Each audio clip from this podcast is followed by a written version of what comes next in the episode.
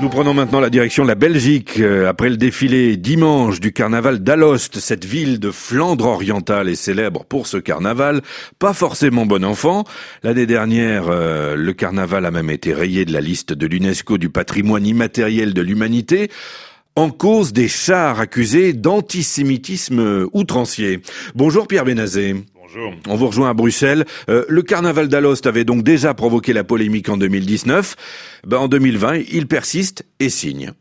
Oui, on peut dire ça effectivement parce que dans l'édition de cette année, le défilé comprenait par exemple un char avec une caricature d'un juif coiffé de péote ou papillote et d'un streimel, ces chapeaux de fourrure portés par les Hasidim ou juifs orthodoxes. Il était représenté avec un énorme nez crochu, tous les codes des stéréotypes antisémites.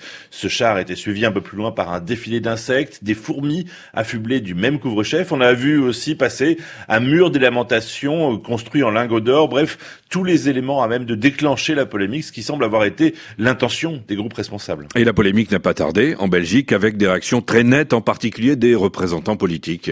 Oui, par exemple, Sophie Wilmès, la première ministre, a publié un communiqué qui affirmait euh, que cela, je cite, porte préjudice à nos valeurs ainsi que à la réputation de la Belgique. Le Centre belge pour l'égalité des chances a déjà reçu 25 plaintes et dans les médias ou les réseaux sociaux, les réactions indignées se multiplient véritablement.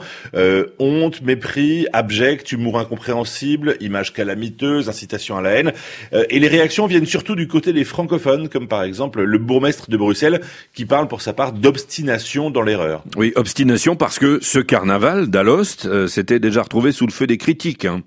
Alors particulièrement euh, l'an dernier, comme vous le disiez, l'édition 2019 euh, avait vu défiler le même char, celui qui a été ressorti cette année, et l'UNESCO avait commencé à examiner le retrait. Euh, du coup, la mairie avait demandé elle-même d'être rayée de la liste, ce qui a, selon les commentateurs, agi comme une incitation pour les groupes à l'humour le plus douteux, avec l'idée que lors de ce carnaval, tout est permis. On a même vu dans le défilé, l'UNESCO a assimilé à une sorte de police politique menaçant d'imposer une dictature de la pensée. Et beaucoup rappellent en Belgique que ce type de de débordement, c'est loin d'être une première hein, à Alost. Oui, déjà en 2013, il y avait eu dans le défilé des carnavaliers déguisés en officiers SS. Alors, ils avaient l'intention de dénoncer les politiciens de l'Alliance néo-flamande, la NVA, rebaptisée par eux SSVA, mais leur aspect jovial et les applaudissements récoltés avaient fait crier à la banalisation du nazisme. L'UNESCO avait déjà pris ses distances à l'époque, mais l'an dernier, l'organisation onusienne avait été accusée d'avoir tardé à réagir. Et puis dans la presse, euh, les éditoriaux s'en prennent en particulier au maire de la ville.